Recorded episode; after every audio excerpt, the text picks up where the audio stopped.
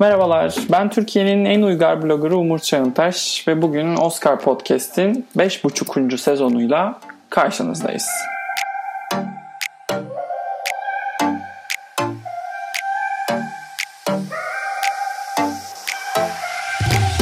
Sayın Seda Erter, hoş geldiniz.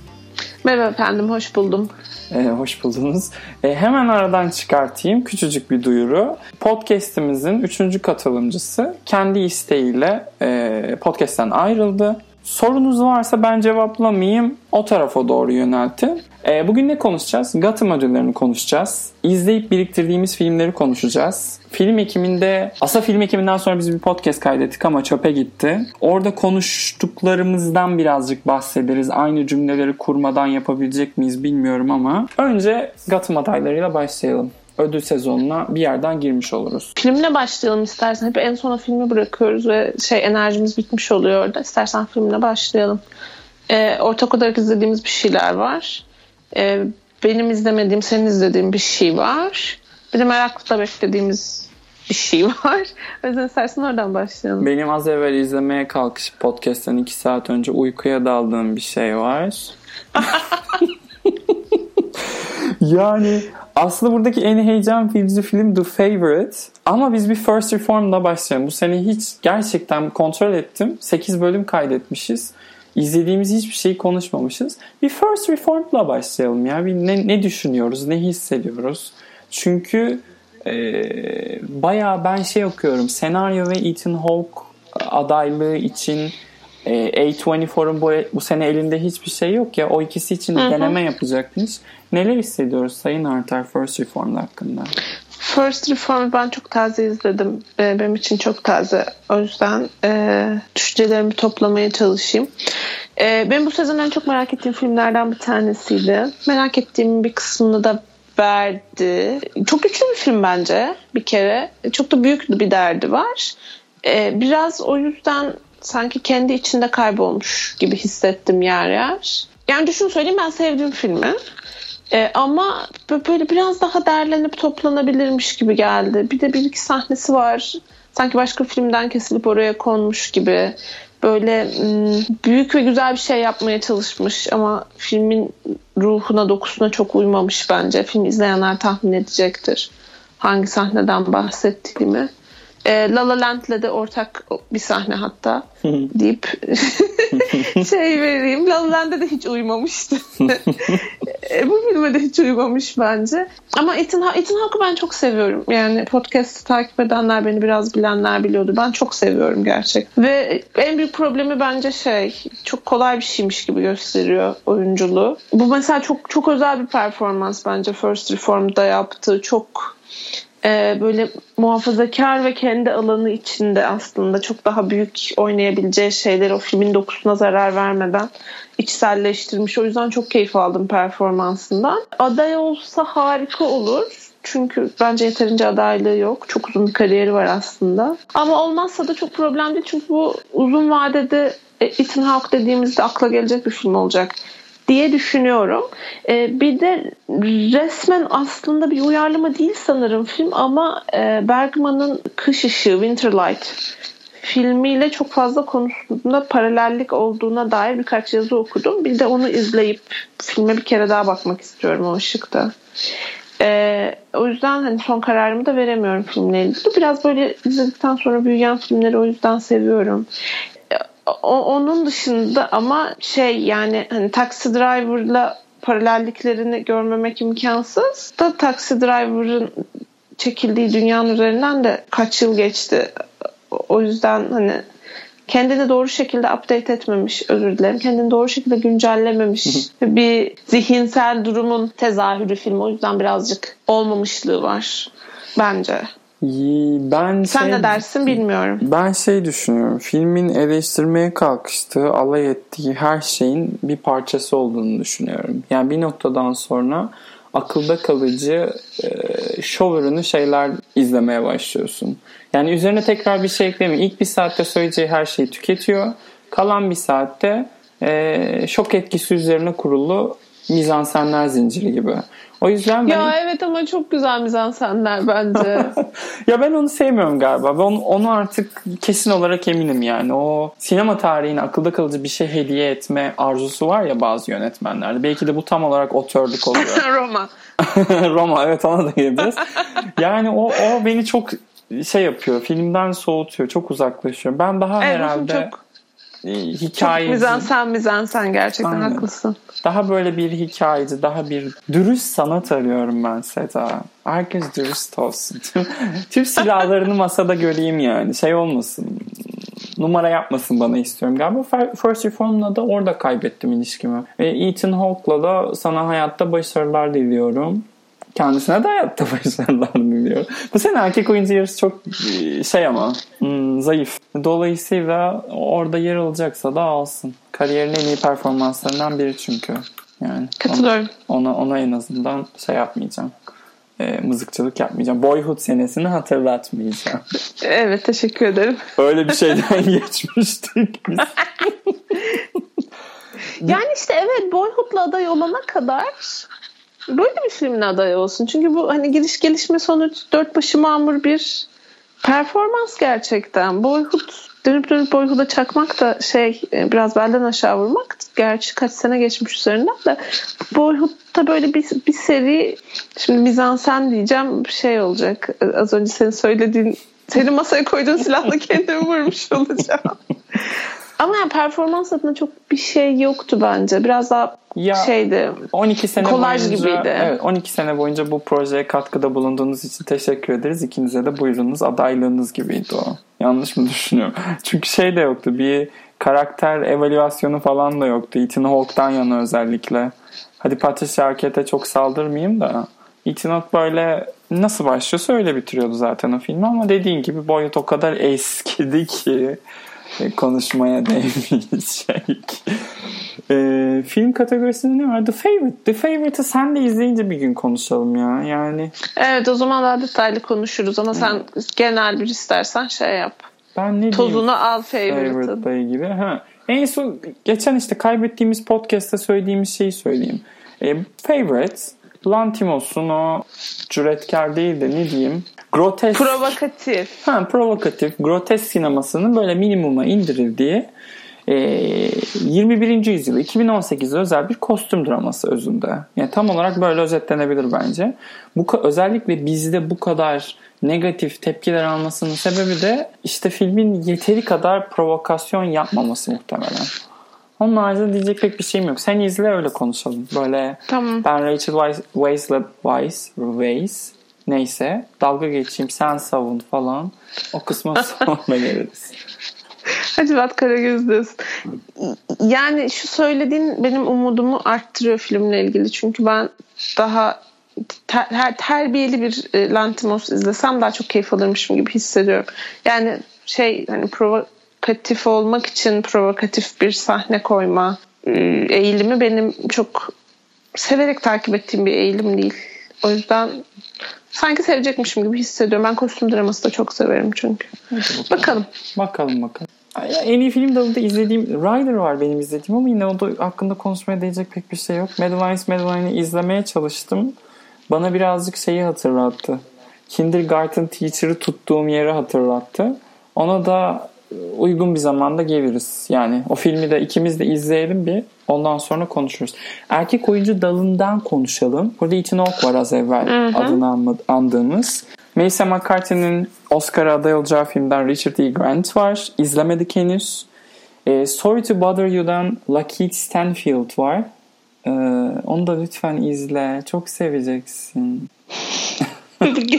Bu gerçek mi şaka mı? Korkunç. Ya korkunç. Gerçekten. Böyle tek bir Spike Lee filmi diye düşünme. 25 tane Spike Lee filminin 90 dakikaya sıkıştırıldığını Social, On steroid. evet, sosyal eleştirinin artık şeyi hmm, metası böyle hat safhada. Overdose ki ne overdose. Diğer iki filme geliyorum buradaki aday olan. Ee, Black Klansman'dan Adam Driver var. Bir Black Klansman'dan girelim. Hazırda Spike Lee dedi. Hı hı. Evet buyursunlar efendim pis sizin. Pis benim. Film hakkında ne hissettiğini dahi bilmiyorum bu arada. Şu an öğreneceğim. Dınınının. ee, ben çok iyi vakit geçirdim filmi izlerken. Ee, ama e, inanmamızı istedikleri başyapıt değil bence. Yani yapmaya çalıştığı şeyi çok iyi görüyorum ve yapabildiği için de takdir ediyorum. Ama bir yandan da çok gimiki değil mi? Özellikle finaline böyle Amerikan bayrağı koyup onun üzerine hikayeyi bitirmesi falan feşmeken gibi şeylerle böyle anlamadıysanız hala ben iki saattir burada konuşuyorum ama this is a political statement. ya. Benim politik bir derdim var. Aha bakın Trump'ı da gösterdim size falan gibi böyle bir sosyal yorum yapma çabası beni biraz yordu filmle ilgili. Ama öte yandan çok eğlenceli bir film. Ee, Adam Driver çok beğendim. Buradaki adaylığını da ayrıca çok çok beğendim yani. Keşke Oscar'a doğru devam etse. Onun da kıymeti bilinmemiş bir oyuncu olduğuna bayağı inanıyorum. Yani böyle bir Adam Driver'dan nefret edenler grubu var ya neden bilmiyorum adamla ilgili ya herhalde Girls izleyip çok fazla içselleştirdiler oradaki hikayeyi. Ee, çok iyi adam bence yani hem çok iyi yönetmenlerle çalışıyor. bir dakika orada çok ciddi bir shade vardı oranın altını çizmek istiyorum. Hayır ya hiç gerçekten hiç shade made yok. Yani Adam Driver nefretine ben başka bir açıklama bulamıyorum. Çünkü yani ben de Girls bir dönem izledim ve Adam Driver görünce tüylerim diken diken oluyordu. Ama adam çok yetenekli. Bence de. Ben de yani Jim Jarmusch'la çalışıyor. O dünyaya çok güzel uyum sağlıyor. Star Wars'ta oynuyor. Sanki o evren için yaratılmış gibi. Sonra açıyorsun bu filmi izliyorsun. Ve filmde hani spoiler değil bu ikili oynayan bir ajanı oynuyor aslında. İki dünyada da çok inanıyorsun adama. Çok çok takdir ediyorum o yüzden. Adam Driver haricinde şeye döneceğim senin. Ee, hani anlamadıysanız buyurun size Amerikan bayrağı Buyurun size Charlottesville olayları. Ya işte çok Spike ama. Yani bu adam yapmayacak da kim yapacak dedim ben açıkçası. Öyle Kimse bir... yapmasın ama. ya ama işte adamın her filmi böyle o kadar bir tane bir şeyini izlemiştim ben onun. Çok hatta hmm, biraz da biyografik olduğu söyleniyor. Aa, filmin adını kati surette hatırlamıyorum şu an. Kendi çocukluğu üzerine. Onda bile tüm film boyunca Richard Linklater'cılık oynuyor. Sonunda aa yine bir şey. Durun size bir tokat atacağım şimdi. Hazır mısınız? Çat. Black Klansman'da şey yaptım o yüzden. Ee, o kısma çok aldırış etmedim. Şey olmuş ya işte bugünle ilgili yapılabilecek e, hem politik hem de ana akım bir film bu. Çok eğlenceli. Salondan bir kere keyif almadan çıkma ihtimaliniz yok ki çok da ağır bir şekilde terk ed e, ağır bir hmm, mesaj da demeyeyim görüntüyle terk ediyorsunuz aslında salonu. Ama Black Klansman şey yani sevelim bence. Yo ben sevdim zaten. Bir de kadrodaki yani, herkes çok iyi değil mi? İyi, çok iyi ve yani yetkin bir film belli ki. Şey kimse aksamıyor. Evet evet. Şu da şöyle olmasaymış dediğim tek şey finali yani. O da filmin finali değil aslında. Hikaye kapanıyor. yani Spike Lee'nin sadece Evet Spike Lee'nin finali. Sadece yazıların akması lazım. Ben zaten mesajımı almıştım. Teşekkür ederim. Ama herhalde orada biraz şey çabası da var. Yani daha e, az politik insanları da kendi tarafımıza çekelim gelmiyorlarsa da kötü hissettirelim. Ama zaten daha az politik insanlar da gelip bu filmi o sinemada izlemeyecek. Biraz böyle körler sağırlar durumu var orada. O yüzden gereksiz buldum ben. Ama tabii ben ben kimim ki? İşte şey Bence bir seyirci. Estağfurullah. Ya şey mukayesesi aslında benim hoşuma gitti. O sahnenin orada olması. Ee, film boyunca hani böyle bir bodrumda buluşup çok da işe yaramayan eylemler yapan e, faşist ama e, kolay alt edilebilen bir grup var ya orada. Yani aslında liderleri bile bayağı düpedüz bir aptal. O onu anlattıktan sonra onların yapamadığı eylemleri ya da yapmaya yeltenip e, beceremedikleri eylemlerden sonra çat diye Charlottesville'e atlaması hani bakın kaç sene geçmiş üzerinden ve şimdi e, aynı kafada bir herif ülkenin en önemli koltuğunda oturuyor demesi tamam ihtiyacım yok söylemesine biliyorum ama okey Work. evet tamam. Bunu sana vereceğim tamam. e, kategoride birisi daha var. E, ben Foster, Leave No Trace. Ben nefret ettim. tek, tek özetim. Yani... Şeyi sevmiş miydin? E, Winter's Bone'u sevmiş miydin? İlk izlediğimde küçüktüm. E, sevmemiştim. E, bir sene önce tekrar izledim ve çok çok çok beğendim filmi. Lino Tracy ama bana şeyi hmm, Captain Fantastic'i hatırlattı. E, aslında aynı romantizmi yapmıyor ama ben istemiyorum bu doğaya dönenleri ya. Bu Bu çok sıkıldım ben bu PTSD türküsünden. Ve hep hep savaştan dönen, hep onlara böyle bir atanıyor ya o hastalık. Çünkü bir tek bir tek PTSD sahibi onlar var. Bir de uyarlama galiba değil mi bu? Hmm, bilmiyorum. Direkt bir, öyle öyledir. Bir biyografik bir olay var ya da bir kitap bir şey yani bir uyarlama olduğunu eminim de. Yani ben Winter Spawn'a da çok bayılmamıştım. Bunun da çok hastası olmadım. Ama şeyini sevdim aynı meseleye Kaptan Fantastik örneği güzel bir örnek.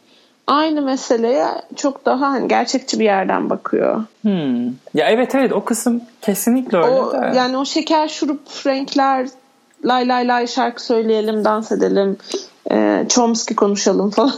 Oralara Ay. hiç girmiyor olması güzel. Yani gerçekten bunun hayatta kalmayla ilgili bir derdi var ve gerekirse medeniyete arkasını dönebilecek bir jenerasyon yetiştirme üzerine bir derdi var. O yüzden onu sevdim. Bir de şeye karşı yine Kaptan Fantastik karşılaştırması olacak ama işte Viggo Mortensen'ın her biri Gap kataloğundan çıkmış gibi görünen çocuklarına karşı buradaki genç kızı oynayan oyuncu çok iyiydi bence. Yani hem karakteri hmm. çok güzel taşıyor üstünde hem de fiziksel olarak da çok kalıba girebilecek bir oyuncu. Mesela onun bundan sonra ne yapacağını çok merakla bekliyorum ben. Bu arada o da e, şeyde aday. Gotham'da çıkış yapan oyuncu adayı o kızcağız. Kadın oyuncu dalına geçiyorum. Benim izlediğim iki film var. Burada sen izlemedin henüz onu galiba. The Wife'i izlemedin değil mi? Yok. Yani hiç... The Wife bu senenin fansısı.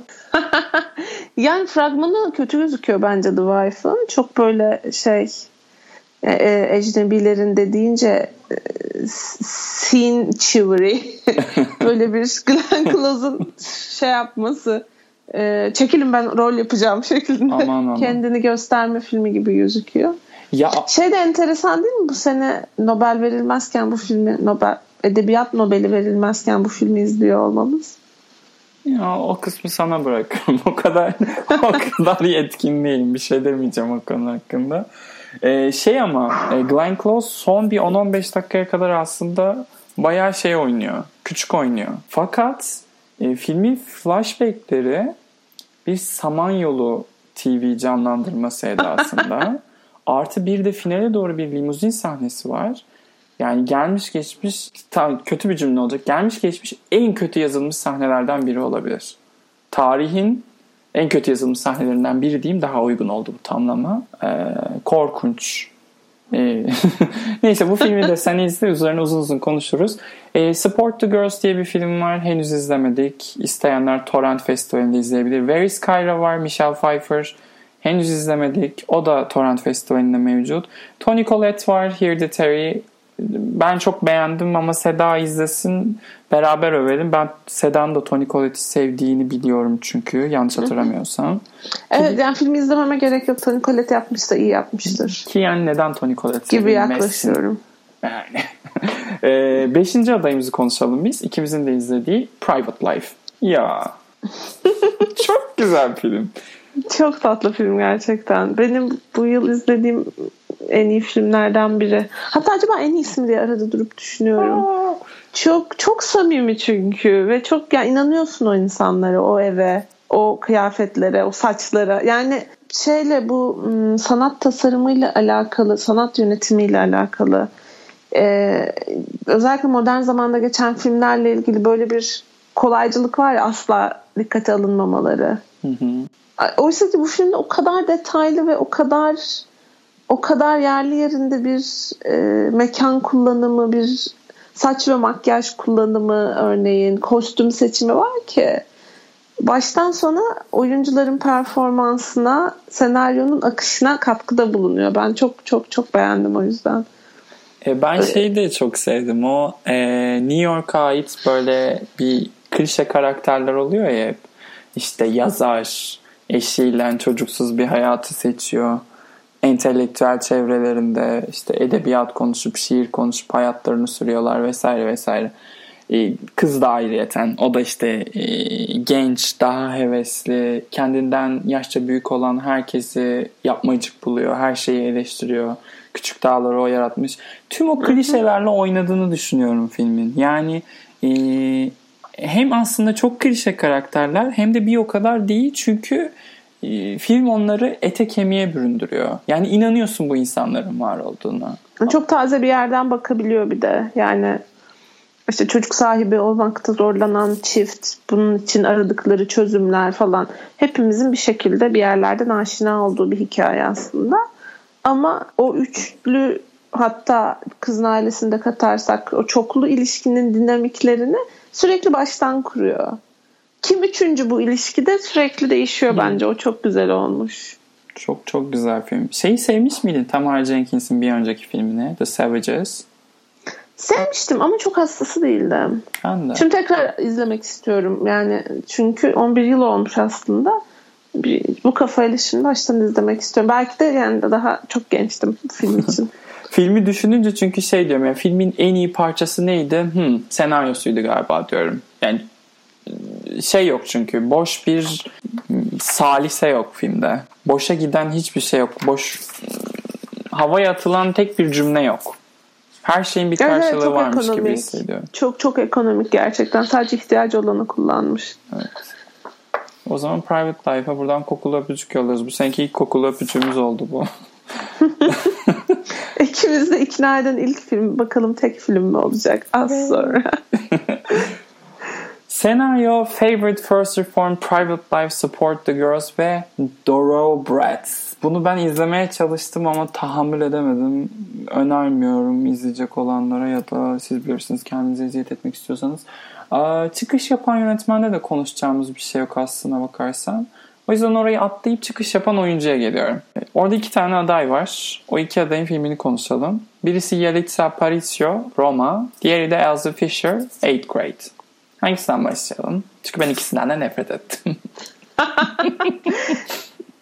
e, oyuncuyu mu konuşacağız, film mi? Filmleri konuşmak istiyorsun sen. E, oyuncuyu, oyuncuyu da konuşuruz, filmleri de konuşuruz. Beraber izledik ne güzel. Çıksın aradan.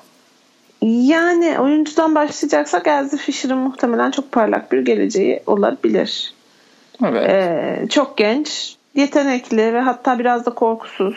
Hı hı. Böyle e, şey yaba, e, bağımsız filmlerde kendi bir kariyer çizebilir. Romantik komedilerde esas kızın en yakın arkadaşını oynayabilir. Bu tür rollerde, gibi böyle. Bu tür rollerde şeyi düşünüyor musun? Ya küçük yaştalar ya bir de. Ya böyle çizilmiş bir karakteri kabul ederken acaba bilmiyorum yaşlarından dolayı diyorum sadece bunu.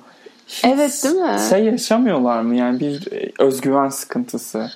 Ya böyle mi görülüyorum? Bana bunu mu layık görüyorlar diye. Ya da yoksa bilmiyorum bir audition'dan geçtiği için zaten o mantaliteyle mi gelmiş oluyor? Onu kafamı çok bozuyor. Pardon buyur. Özür dilerim.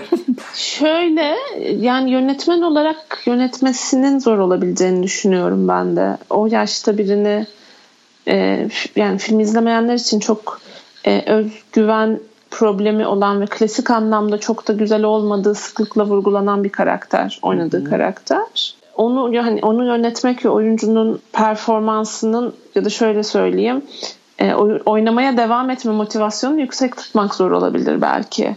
Evet. Daha çok onu düşündüm. Hani yönetmen olsan nasıl yaklaşırsın bu kıza diye düşündüm. Ama evet şey e, büyük cesaret aslında. Hı hı. O yaşta şey e, hikayesini getirdin aklıma. E, 90'larda Ice Storm vardır. Ang E, orada Christina Ricci'nin oynadığı rolü önce Natalie Portman'a gidiliyor ama Natalie Portman ergenliğin işte e, zorlu dönemlerinde kabul etmiyor rolü. Christina Ricci gidip oynuyor mesela ve çok çok da iyi bir performanstı. Yani filmin en iyi performansı belki de. Çok korkusuzca gidip bütün o ergen bunalımını Seçmiş. bizimle paylaşmayı seçmiş.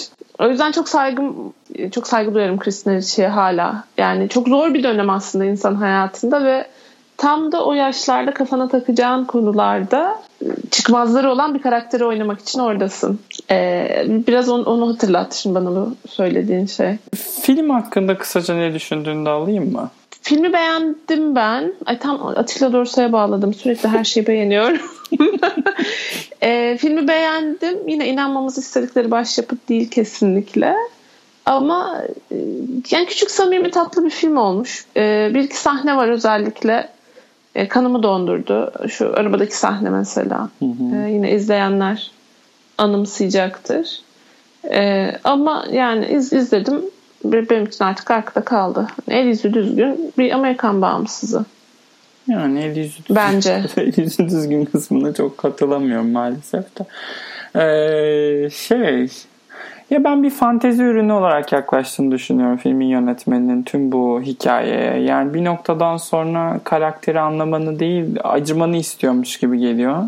O şeyden de hoşlanmıyorum ben. Ee, yani o zaman sen farkındalık için bir şey yapmıyorsun. Farkındalık demek de zaten çok artık her şey farkındalık oldu. Kim birisi Türkiye'de defilesine bacağı olmayan adam çıkarmış da farkındalık yaratıyor. Farkındalık değil o e, ne denir? Inclusive um, yani Fırsat eşitliği da, mi diyeyim ona? Herkesi... Da, da, da, dahiliyet mi? Evet dahiliyet, dahiliyet yani Neyse oraya giriyor. Neyse ne. Ama 8th grade'in e, endişelerinin zerresine inanmadım. Yani çok şey ürünü o, teşhir ürünü. Kız, kız için üzülmemin sebeplerinden biri de o. Hani bari değseydi bu kadar kırılgan tarafını göstermesine. Ama neyse işte 90 küsür mü ne bir puan almış. Şöyle düşünüyorum. Ben şimdi senin kutsalına dili uzatmış olacağım ama mesela şeyde Lady Bird'de Saoirse Ronan yok makyajsız oynamış yok sivilceleri gözüküyormuş. Aman da ama evet ama sonuçta hala şey yani şey Saoirse Ronan oynayan kişi.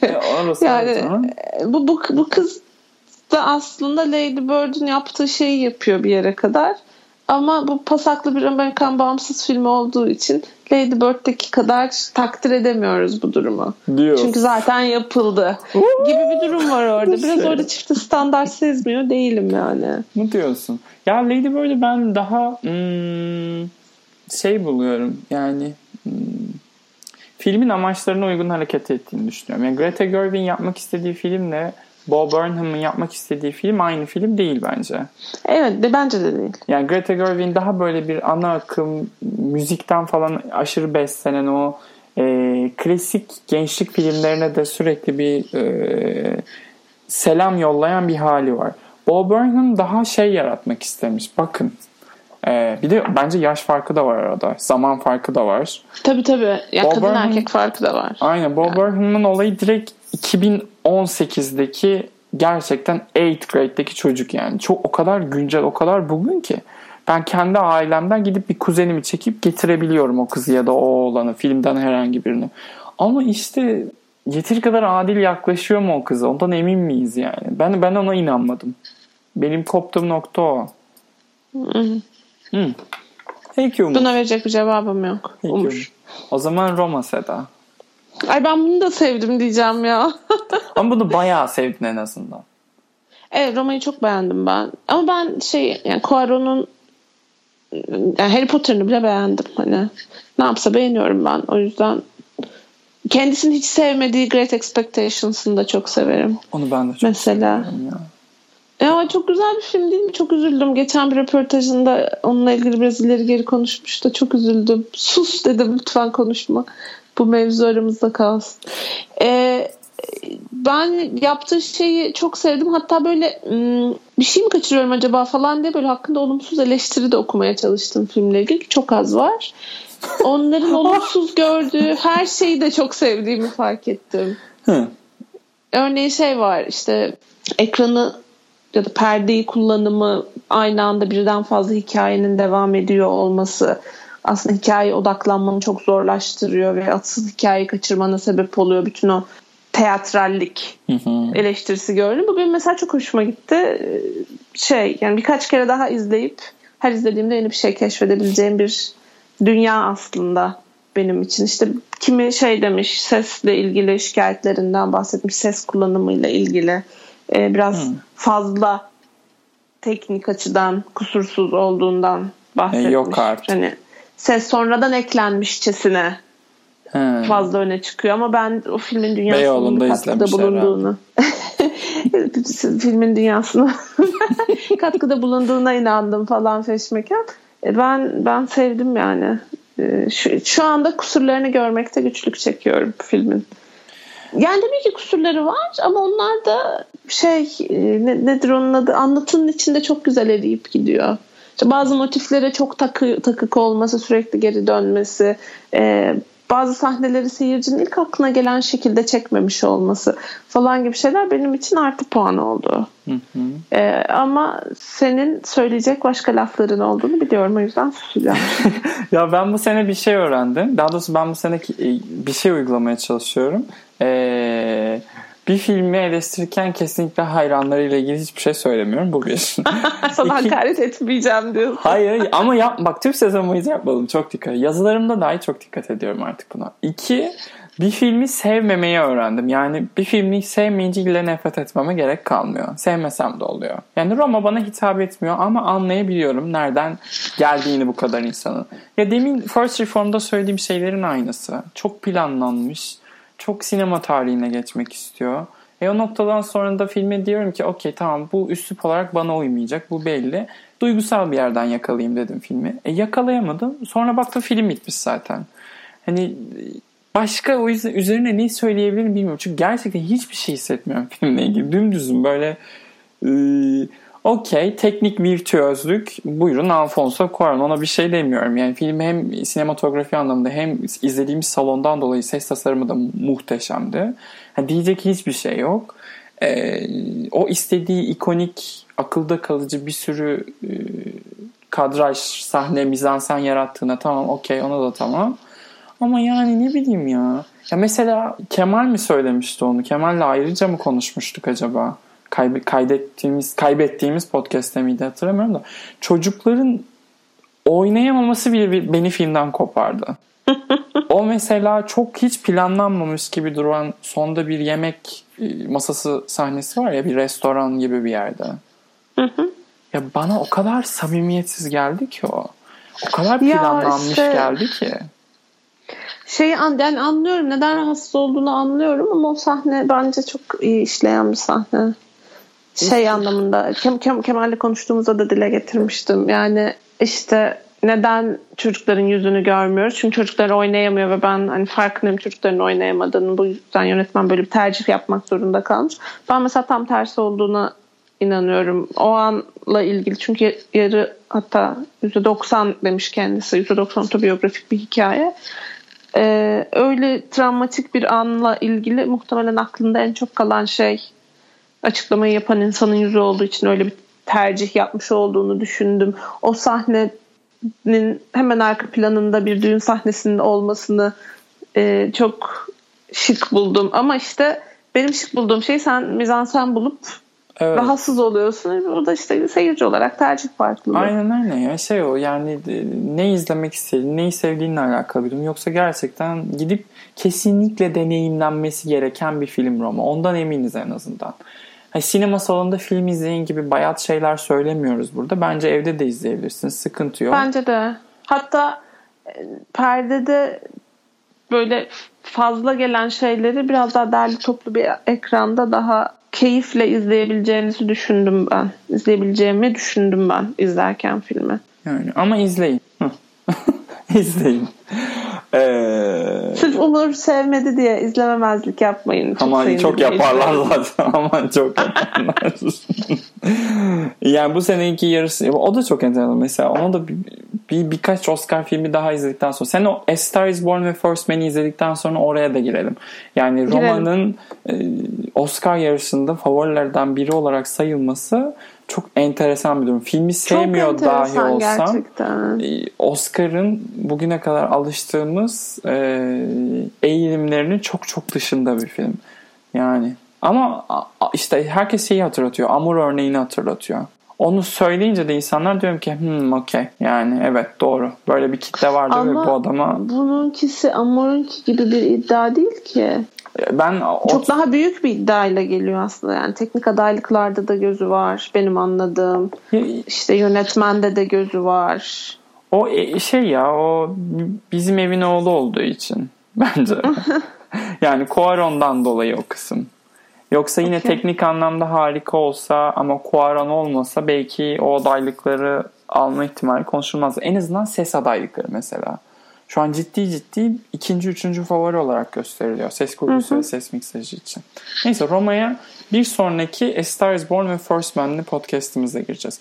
Şimdi dört film daha var elimde. Kindergarten Teacher konuşacak mıyız? İstiyorsan konuşalım. Onu kısaca konuşalım.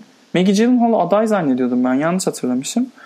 Yani basitçe söylemek gerekirse senenin en iyi kadın oyuncu performansını izleyeceğiniz benim böyle kulağımı ters tutarak anlamaya çalıştığım bir film. İnternet üzerinde araştırdım, araştırdım, araştırdım. Bir kişi daha var bende birlikte aynı düşünen. O da hatta 90 küsür mü ne vermiş. Metascore'da denk geldim. Ya ben filmin işte kısaca söylemek gerekirse sanata düşkünlükten bazen maskaraya dönüştüğümüz hallerle dalga geçtiğini varsaydım. Ya buna çok inanmak istedim. Çünkü filmin o kısmından çok keyif aldım. Küçük çocuğun şiir kulübünün karşısına çıktığı sahnede çok eğlendim. Şiir kulübünün... Ya o sahne stresten ö- ö- ölümüm oldu yani. O, o sahneden filmin sonuna kadar giden kısım çok çok güzel şey. Yani çok doğru şeyleri göstererek ilerletmiş. Yönetmen olarak tercihlerini çok beğendim ben. Özellikle ikinci yarıda. Ee, kadın yönetmen yine bu arada değil mi? Evet. Evet. İlk uzun metraj filmi sanırım. Evet. Şahane. Ama yok ya ben çok şey dillendirmiyorum. Çünkü gerçekten benimle aynı düşünen muhtemelen çok az insan olacak. Ben filmi tutmamam gereken bir yerden tutmuş olabilirim. Ama oradan tuttuğum için de aşırı keyif aldım filmden. Yazım Oscar Boy'da. Oraya bekliyorum. Reklam. Sen bir şey söylemek ister misin filmle ilgili? Ee, isterim. Ben filmi senin dediğin senin kadar net bir duruşu olmadığını düşünüyorum ben filmin. Evet oralarda dolaşıyor. Hatta bir noktada e, bir karakter diğerine şey diyor. Sen bir sanatçı değilsin. Sen bir sanat seversin diyor. E, o pek çoğumuz için geçerli. Hatta muhtemelen yönetmenin de orada öyle bir derdi var yani. Hani film film seyredenlere böyle bir e, nanik yapma derdi var. Ama onun dışında böyle bununla dalga geçmekten çok sanki daha orta yolcu bir yere gidiyormuş gibi geldi bana. Yani çözüm önermeksizin sanatsal bir cevherin varsa da çok mutsuz olursun bu dünya düzeninde. Sanata çok meraklıysan da çok mutsuz olursun bu dünya düzeninde. Çünkü düzen senin ruhunu kemirme üzerine kurulu bir düzen gibi bir ifadesi olduğunu düşündüm filmin. Hani onu alıp bununla dalga geçtiğini düşünmedim izlerken. Ama yani sen öyle okursan da öyledir. O da senin bileceğini istiyor. O da senin bileceğin iş aynen öyle. Ee, Maggie Gyllenhaal'ı ben çok çok beğeniyorum zaten. Ee, Bu filmde de çok çok çok iyi. Yani şey çok üzücü. Çok yetenekli bir aktris ve eline doğru materyal ancak işte böyle kendisi yapımcı olup da ben bu, bu filmde bu rolü oynayacağım ve çok güzel oynayacağım deyince eline böyle bir fırsat geçebiliyor. Ve çok az insan izleyecek bu filmi muhtemelen. Bu, bu, bu üzücü bir şey. Maggie Gyllenhaal'ın aktif olarak çalışabilecek kaç yıl kaldı ki zaten e, gibi bir de bir tarafı var. O yüzden de hem çok güzel hani kendisiyle ilgili böyle bir inisiyatif alması. Bu arada entelektüel bir aileden geliyor. Çok akıllı ve yetenekli bir kadın. Yapımcılığa başladı. Yönetmenlik yapmayı planlıyor. Bunlar çok güzel haberler. O, o, yolun da başlangıcı olmasa da bence önemli bir film. Yani şey çok üzüyor beni. Maggie Gyllenhaal ve Catherine Hahn'ın Private Life'daki Oscar sohbetine dahil olamayacak olması o kadar üzücü ki. Yani Glenn Close aday olacak. Lady Gaga aday olacak. Oh. Hmm. Oh Lady Gaga ne olur izle de konuşalım bir dövelim şurada bir. Rahatlayalım. Ee, neyse. Ee, kalan filmlerimizi de konuşmak istiyorum. Shoplifters Shoplifters e, beğendik herhalde ikimiz de. belli derecede. yani evet çok, çok iyi bir film. Yani hakkında çok söyleyecek bir şeyim de yok aslında. Çok çok iyi bir film. Çok iyi bir film. Fırsat bulun izlesin. El, el, el, yani elinize geçir, geçerse affetmeyin. Ya izlediğimiz tüm Yeşilçam filmlerinin en rafine hali işte. Okey mi? Uydu mu? Okey. Uydu. Yay! Bir de yemek yemeyle alakalı bir derdi var ya film. Ben onu çok sevdim. Onu belirtmek isterim. Ya tüm Japon filmlerinde yok mu? Yani Ama Japonlar yani kültür olarak Japon kültürü biraz e, yemek için yaşayan bir kültür. Evet. Yani o ben sanki izlediğim her Japon filminde bu varmış gibi hissediyorum. Japonya'ya gittiğin anda öğrendiğin ilk şey bu arada o. Ağzını şapırdatmalısın. Mesela sınırdan girerken neredeyse onu söylüyorlar. Çok ayıp yoksa falan diye. Yani gerçekten de şey. Bu arada çok da performansa uygun bir kültürel detay ya. O yüzden normal filmlerde bu kadar çok görüyor olmamız bence. Buradan Japonya'ya da kokulu öpücüklerimizi yolluyoruz o zaman. E, Japonya demişken hemen o bağlardan devam edelim. Burning. Herkesin Ay, bunu söylemem lazım. Herkesin Umur'un beğendiğine çok şaşırdığı o film. Hepiniz birer shady whoresunuz. Hepiniz çok terbiyesizsiniz. Umur beğenmene çok şaşırdım. Ne demek çok şaşırdım? Ahlaksızlar. Evet. Niye ya beğenilmeyecek film mi Burn? Yok Link, işte ben Burning. şey Burning. ya. Yani bir 2012'de Zero Dark Thirty övdük diye orada kaldı millet. Atamadım üstümden. Yani gitmiyor maşallah. Maşallah gitmiyor. Filmi övdüğüm güne pişman değilim de işte yani. Neyse. Burning. Burning Güney Kore'nin Oscar aday adayı. Daha evvel de söyledim. Ben filmin e, şeyle olan Talented Mr. Ripley ile olan bağından bilhassa e, acayip hoşlanıyorum. E, Seda'nın tuttuğu kısım çok keyifli. Nuri Bilge Ceylan'ın yapmak istediği film. Yani şöyle yaklaştım ben biraz. Sana dördüncü baskı falan olacak. Mesela ben Nuri Bilge Ceylan olsam ve Kanda Ahlat Ağacı'nı gösterecek olsam ve filmimden iki gün önce Burning gösterilmiş olsa şöyle bir elimle alnıma vururdum ne olacak şimdi diye. Çünkü yani çok benzer temalar etrafında dönüyor hikaye ve e, muğlaklıkla gerçeklikle gerçek olmayanın arasındaki o muğlaklık çok güzel kullanılmış iki filmde de ama sanki Burning daha iyi kotarılmış bir film. Biraz daha ne yapmak istediğini bilen ve onu daha doğru işleyen bir filmmiş gibi geldi bana. Ee, o yüzden de e, yani bu bir müsabaka değil herkes kazanıyor tabii de sanki Burning daha iyi bir film Yani, o anlamda ve öğrenebileceğimiz şeyler varmış gibi Burning'deki sinema tercihlerinden ya da işte film tercihlerinden gibi hissettim ben filmi izlerken. O birazcık da şeyle alakalı galiba. Ahla, ahlat ağacı e, hayal mi gerçek mi sorusunu çok net soruyor. Burning böyle bırakıp gidiyor. Eh, ne Aa istersen bu o bilgiyi düşün. ne yaparsan yap. Evet. Nuri Bilge Ceylan'ın filminde daha bir e, zorla hani bir anda e, önüne koyup e, o soruyu cevaplamanı istiyor senden. Nuri Bilge Ceylan'a da buradan selam olsun. Podcast'imizi paylaşıp bizi parçalamıştı birkaç ay evvel. Neyse. Son bir filmimiz kaldı. Three Identical Strangers. Muhtemelen bizi dinleyen çoğu insan bu filmi bilmiyor. Bilsinler. Ne de güzel. Ee, bu bir belgesel. Muhtemelen bu sene Oscar'a aday olacak. Çok enteresan bir hikaye var burada. Filmle ilgili ne söylesek bence sürprizi bozarız. Evet. O yüzden nasıl söylenir? Ne, ne diyelim bununla ilgili? Nasıl anlatalım? Ben çok ağladım bu arada filmi izlerken. Özellikle ilk ya bir saatte. çok tatlısın gerçekten. Çok yufka bir yüreğin var. Te- temiz anlatayım ya. Yani ne, ne söylenebilir? Her şey bozuyor çünkü. Sürpriz. Evet çok zor bir şey yapmamak. Ee, sürprizlerini bozmadan filmin söylemek. Şey filmden bahsetmek. Ee, bir aile ailenin önemi aile olmanın tanımıyla alakalı bir filmmiş gibi başlayıp hiç umut etmeyeceğimiz bir yere doğru gidiyor finale doğru.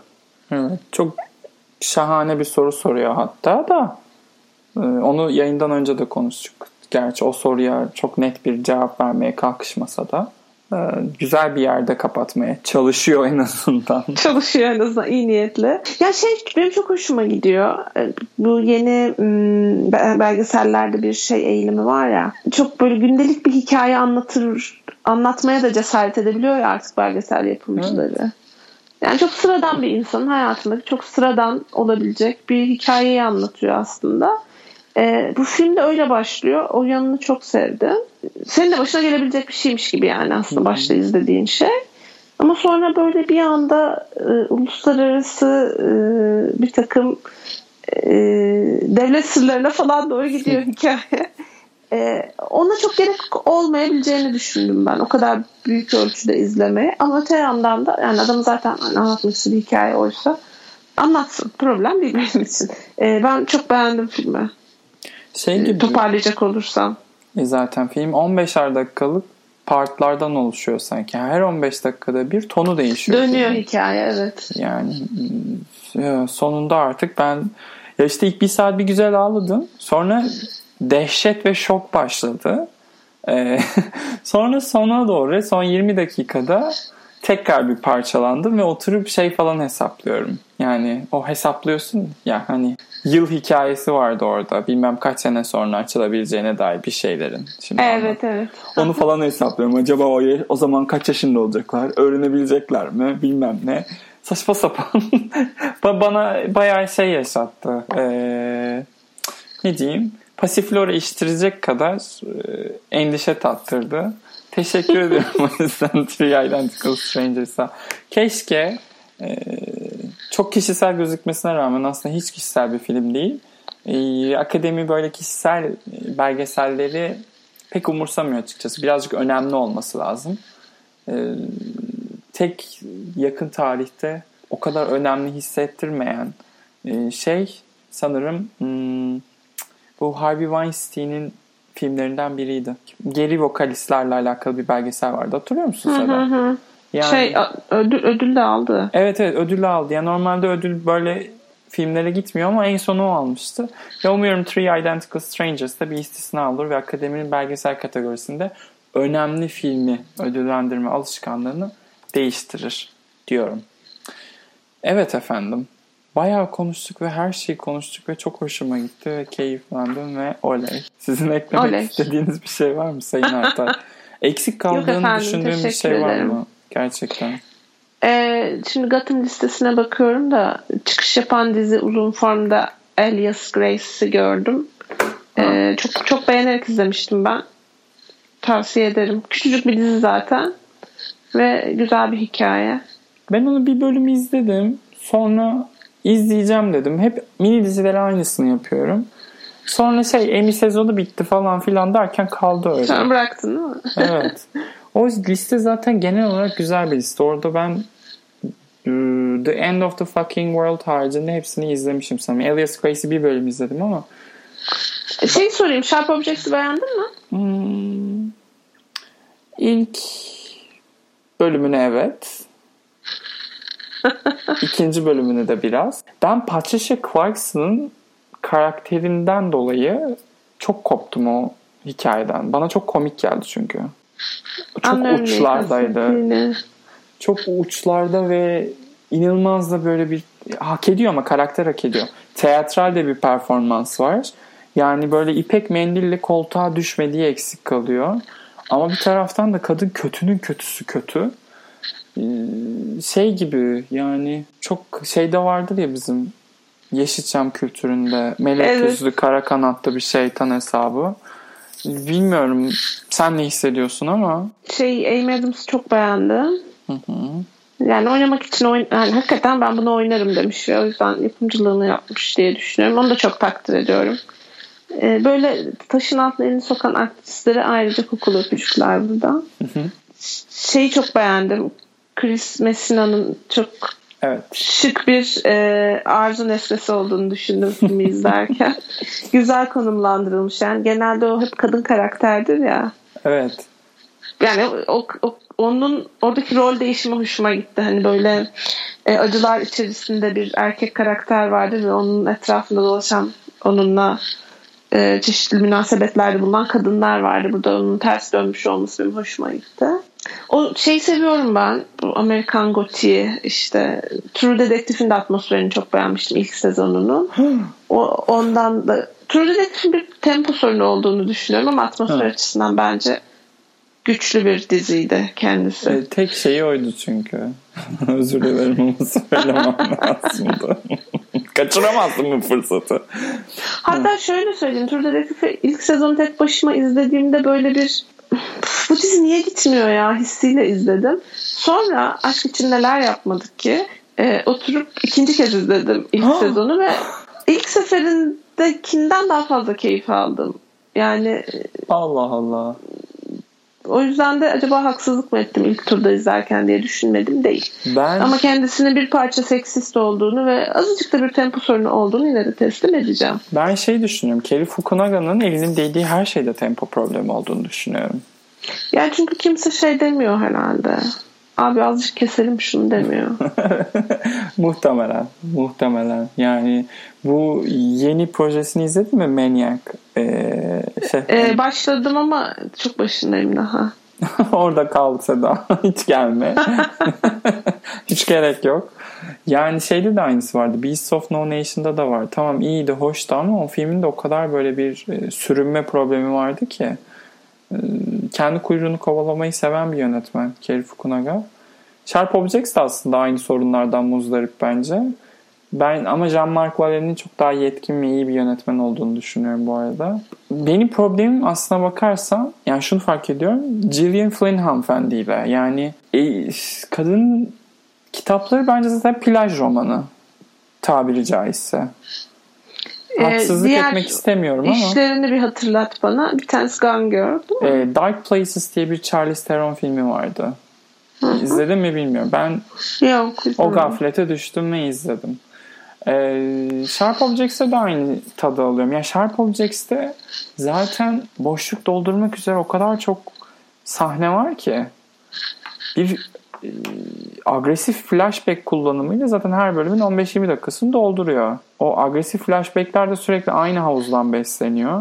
Gone tek twist üzerine kurulmuş bir hikaye. Dark Places tamamen bir mantıksızlık abidesi. Ya kadının tüm olayı aslına bakarsan 21. yüzyılda yazıyor olması ve hikayelerinde kadın baş karakter yapması. Ee, ama şu da bir gerçek. Sharp Objects en iyi uyarlanmış e, şeyi bence kitabı kadının. Yani kitaplarını bildiğimden değil de hepsinin aynı ayarda olduğunu düşünerek e, Sharp Objects'in Gone Girl'dan daha derli toparlı bir iş olduğunu söyleyeceğim. Derli toparlı, derli toparlı, derli, derli toparlı. toplu. derli toparlı. Sharp Objects günün sonunda iyi oynanmış aslında. Yani fena oynanmamış. Ee, birkaç tane çok iyi sahnesi olan işte e, e, nedir o ben şey çok sinema hissiyle çekilmiş bir sahneydi ki zaten kitapta çok kısaymış. Orada yönetmen daha kendi e, yeteneklerine kalmış anladığım kadarıyla bu e, evde bir parti veriliyor ya o parti sahnesi. Hı hı. Ve o, aslında o partiyle alakalı hani masanın kurulması diyeyim. E, herkesin kendi konumunu belirlemesi ve onun etrafında olaydan çok yine atmosfer kim kimdir nerede durur vesaire üzerine kurulu böyle bir satranç tahtasını dizdiği bir bölüm var. Uzun bir açılış var o bölümün. O bölüm bence güzel çekilmiş bir bölüm örneği. İyi, iyi, iyi sahneleri olan iyi performanslar taşıyan Amy Adams bence çok çok iyi. Final için ne düşünüyorsun? Finali işte çok böyle bir yani şöyle açığa çıkardığı şey ve açığa çıkardığı an benim şu an düşününce bile midemi bulandırıyor. Bence çok etkili. Anneyi kastettiğimi anladığını düşünüyorum. Evet. Ama çok tadını çıkarmamış bence. Yani son 3 dakikaya bırakmış olması sıkıntı. Ya don't tell mama. Ömür boyu dalga geçilebilecek bir şeydi o yani. Bilmiyorum. Hem ikonik bir taraftan da diyorum ki e, hani neydi o kelime hep unutuyorum. E, kötü ama kasıtlı kötü filmler olur ya. Ne, ne diyorduk o tür filmlere biz? Allah'ım o bir İngilizce kelime ve ben her seferinde o kelimeyi unutuyorum. Kitsch diyesim geliyor ama tabii ki de alakası yok. Yani John Waters filmlerine falan da deriz hatta. Tamam anladım neyi kastettiğini. Evet. Şu an bu kelime çıkarmaya çalışmayacağım bile gecenin 11.30'unda. Ya o o sahne işte e, öyle o, onun üzerinden düşündüğünde okey tamam çok ikonik. Ama bir taraftan da dizinin kendini ciddiye alan bir hali de var. Dolayısıyla o kadar şey yapamıyorum. Evet orada bir kimya uyuşmazlığı var sana katılıyorum. Yoksa hani kuleresini bağlamış artık e, evimize bizi evimize yolcu edecek bir noktadayken tekrar bir twist derdine düşüyor. Twist de yani çok zorlama bence. Ama tekrar söylüyorum o e, reveal anı yani ya şey de mesele değil yani kadın böyle bir şey yazmış olabilir e, kitabında. Ya mecburen onu e, hikaye şey diziye taşımak zorunda da kalınmış olabilir de işte şey form olarak küçük küçük sıkıntılar var. O kapanış jeneriğinden sonraki minicik sahnede falan filan. Hmm, hiç millet, gerek yok ona. Millet de ona çok takılmış, bayılmış yani Allah aşkına. Keseyim son bir dakikayı, atayım jeneriğin sonuna. Beni de mi beğeneceksiniz o zaman? Podcast'te dene istersen. Bunu yapayım ben. evet. E, toparlayalım. Kapatalım. Dağılalım. Bir sonraki Hayır. podcast'te A Star Is Born ve First Man'i konuşacağımızı düşünüyorum. Hatta belki o zamana kadar bir şey daha düşer. Bir şey izleriz. Bir, bir, bir şey açıklanır. Enteresan bir olay olur. Hazırız. Bekliyoruz. Tüm vücudumuz hazır Oscar sezonuna ve 2018 film sezonuna. Sayın Artar teşekkürler. Ben teşekkür ederim. Ee, bizi YouTube'dan takip edebilirsiniz. Ee, iTunes'tan takip edebilirsiniz. Spotify'dan takip edebilirsiniz. Ya da blogdan e, podcastlerimizi dinleyebilirsiniz. E, bakalım bu sezon bilmiyorum. Belki arada sürprizler de yaparız. Şu an ne yapacağımızı çok da planını yapmadık. E, bir sonraki bölümde görüşmek üzere. Hoşçakalın. Hoşçakalın.